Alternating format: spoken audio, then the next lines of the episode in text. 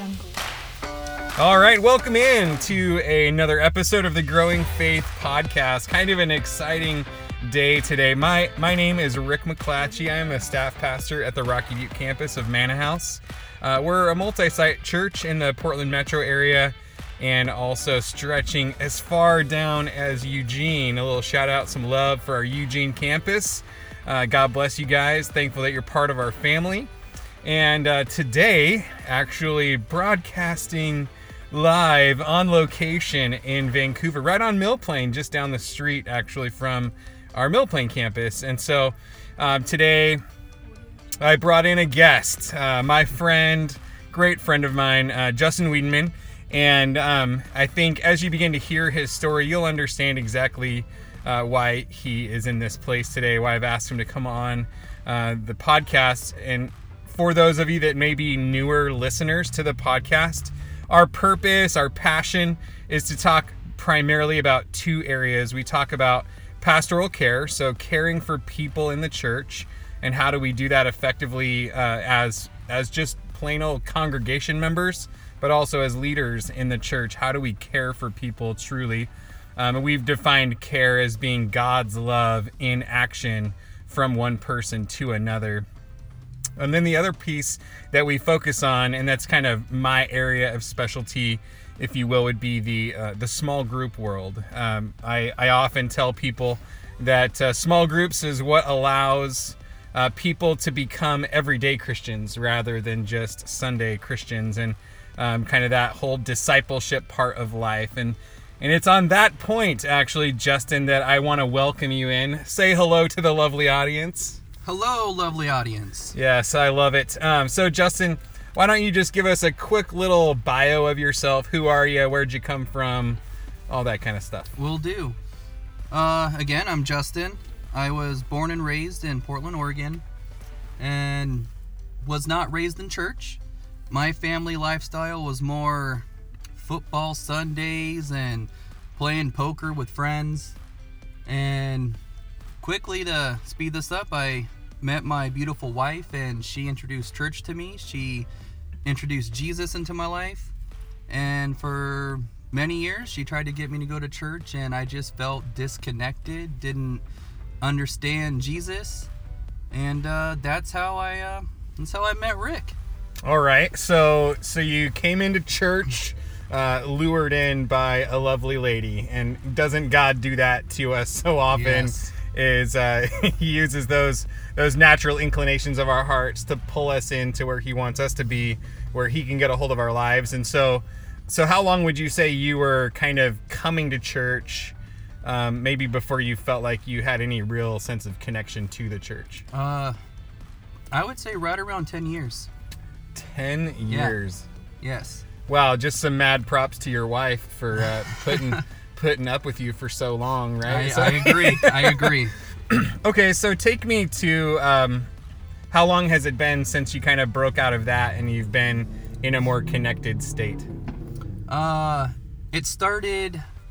It initially started August 13th of 2017. That oh, is, so I was uh, hoping for just a, a roundabouts, but that was pretty. Well, that was specific because uh, that was when you baptized me.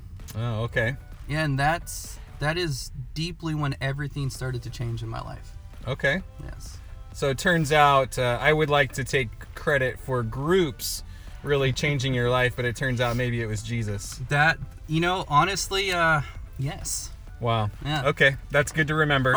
it's good to remember that Jesus is the one that changes lives, not any particular ministry model that we pick out. So, um, so what what was it that brought you to a place of recognizing your need for Jesus? How did that even come about?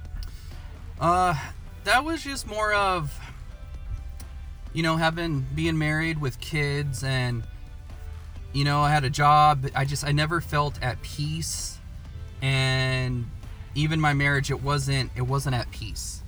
Um, and there were, there was just one day I don't remember the date, but um, I just had this feeling that I needed I needed Jesus. I needed to reach out to the church, and and the church and a quick shout out Craig James. Uh, I contacted him and everything was leading me to you. Um, you started seeing me, you baptized me, and then you started your group, you know, Bible Bros Cups of Joe. And I went to that because I just wanted to know people. I wanted to I wanted to go to church and feel like I was a part of the church, not just there. Um yeah, before I keep going on, did, is there another question you wanted to be or I can just dive into that. Yeah, let's just dive into that. So so you connected with the church, just so happened to be me personally, Mhm. uh, but just connected with the church, and and I remember those first couple of times uh, meeting with you. Just uh, at first, uh, you know, I, I was real honest when you first came. I thought, oh, this guy's been in the church for ten years, Mhm. and so I remember having a certain uh, perception of who you were, and then as we talked, I began to understand that um, that you're actually very new to the faith. Like Yeah. I thought, ten years in church, and uh, I know we like to say, you know, just because you sit in a garage doesn't make you a car. You know, Yep, yep. uh, it's not going to make you turn into a car. Sitting in church does not turn you into a Christian. Um, and so, just kind of an important thing for us to remember that we could be sitting by people in church for for years potentially, and there's no actual, you know, spiritual life ignited yet in their heart. and so, so you came kind of to a point of need, and I know Yeah. God always uses times of need in order to draw us to Himself. Um, so let's talk about um, how. What was the effect of small groups on your life? Because I, I think just for the the small group, um, you know, focus of our of our podcast, I always want to try to bring. Sometimes you know you're trying to get people into groups. We talked in a previous episode about talking about the what, the so what, and then the now what is is kind of talking about the so what. Why should people care about small groups? And I feel like your your testimony, just kind of your story about involvement with groups, is a good communicator of a so what. Okay. For me personally, um, the small group, it, it's a game changer. Um, I was extremely nervous at first because I didn't really know anybody, you know, at the church uh, besides you. And the group that I, I, I picked your group, and I didn't even see that your name was the, the person on there yet. It was just the time, uh, the location, um, which just, it stood out to me. Uh, and then it just started with, you know, one guy came, another guy showed up week after week, more people, um, was just being there. And I really enjoyed the focus of the group. You know, it's all, it's about Jesus and it's about the word. And I was learning at, the, you know, I was learning. And then the friendship started to develop. And before I, just before I knew it, I was going to church on Sundays and I was recognizing five, six, seven people, then 10 people. Then I felt like I started to know half the church just because of the group. And the moment you start to recognize people and they recognize you and it the church experience turns into community, turns into family. And I haven't I haven't stopped going to your group and how long has it been now? I think we're over two years now. over two years and it, it changed my whole life and one thing that i always i always point out to people is um, we had to move from the house that we were renting and the, the owners were selling. And we had two months to move out. And that's that is really stressful. It's scary.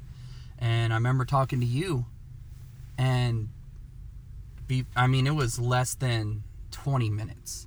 And you're like all right justin you know the group's to help you move and from what i recall it was 10 to 12 men were they were eager to help. They were they wanted to be there. Like i didn't have to beg anybody. I didn't have to you know offer anything for their services. They just wanted to be there to help me out help my family out.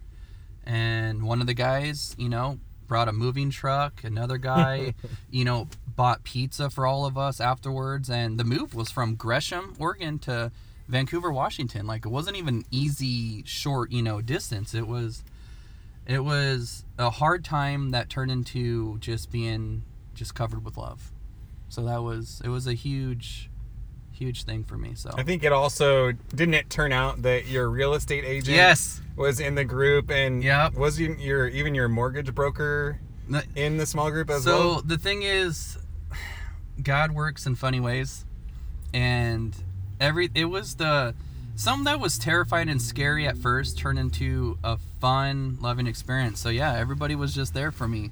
It's so crazy how um, you know you step into you step into community and and it, I mean it takes sacrifice to get into community, right? Because Yeah.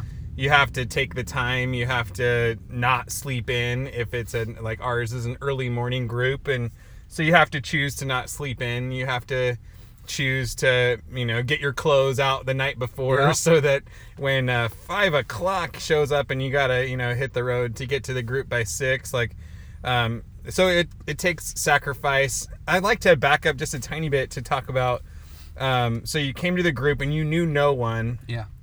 and then you and then you said and then relationships started to happen like friendships started to take place walk me through even just super practically what did that look like how did that happen like what what was the dynamic that moved you from just being a part of a group of guys getting together to where you'd actually count some of them as friends Uh, well, because the, you know, the main fundamental of a small group is relationship.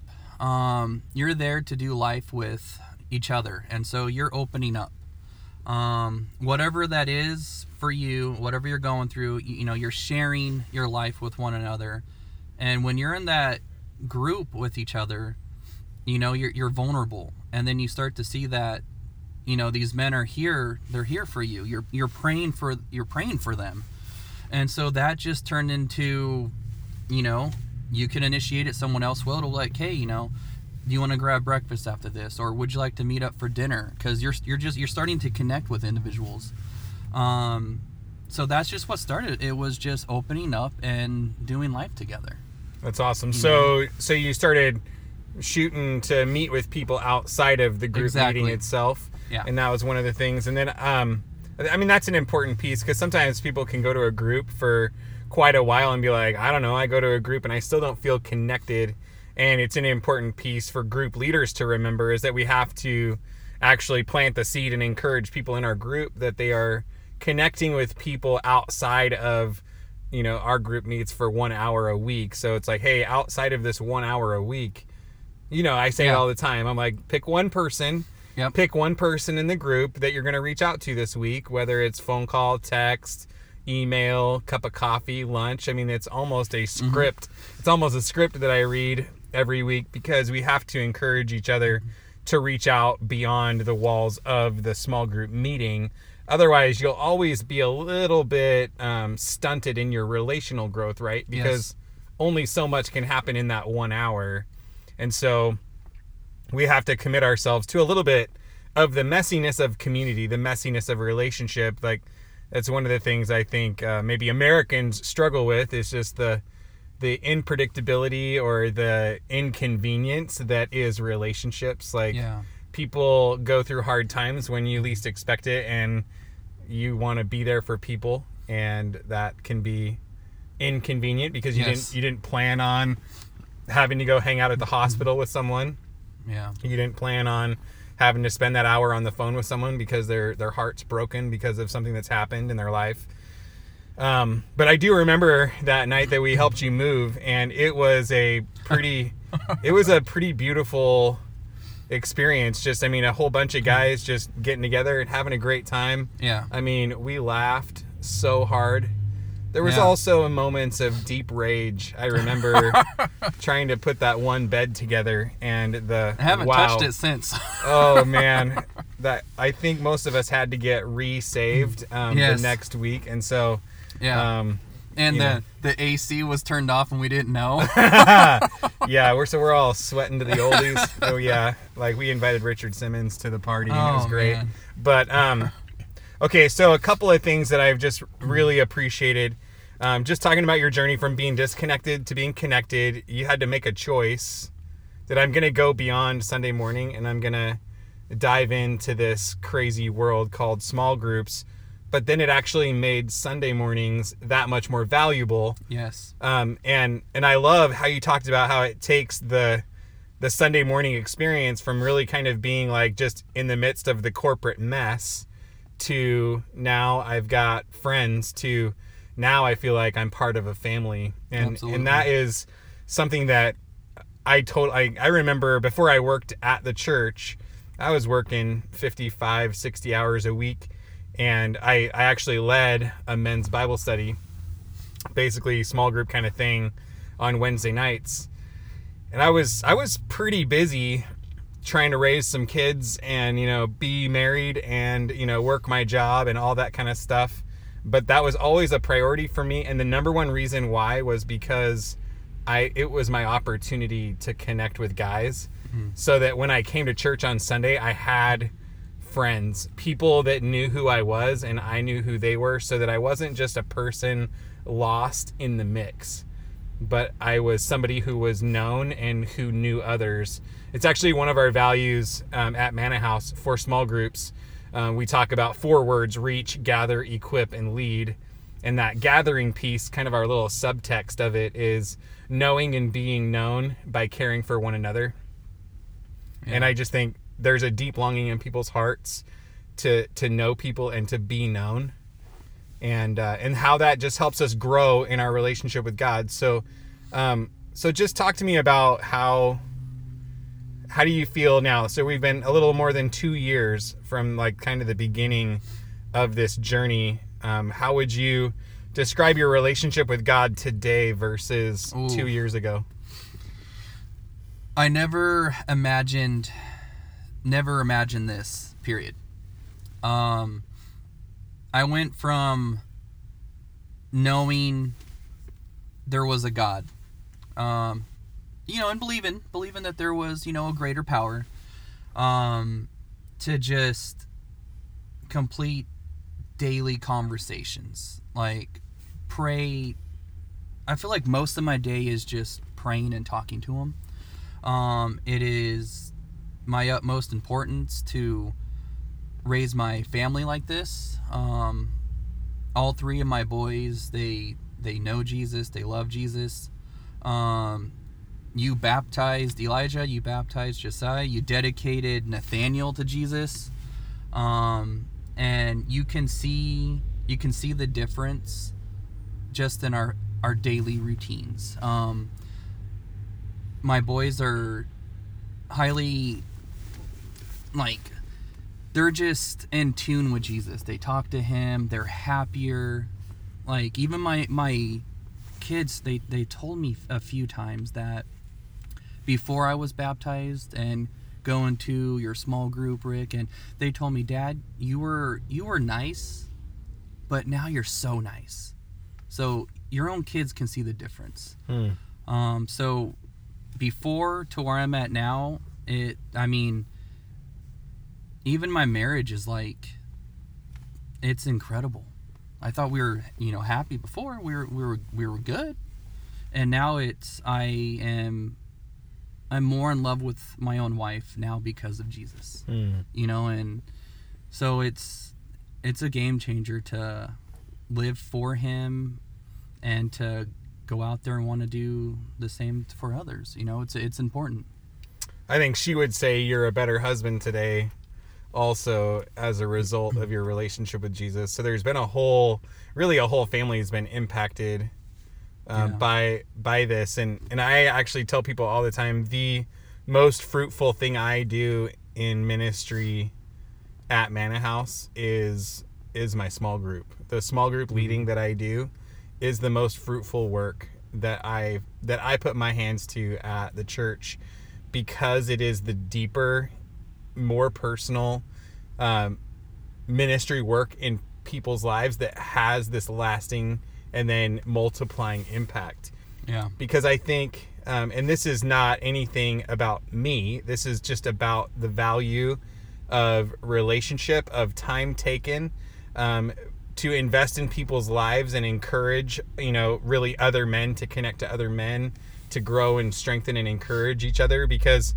um, though though you've given some nice highlights of things that I happen to have been involved with, Mm-hmm. you've also, I know, been deeply impacted by quite a few other men in the group. I think of, you know, maybe a Keith and a Fred and, um, and Christian and just Yep. different men that have been a part of the group and their impact that they've had.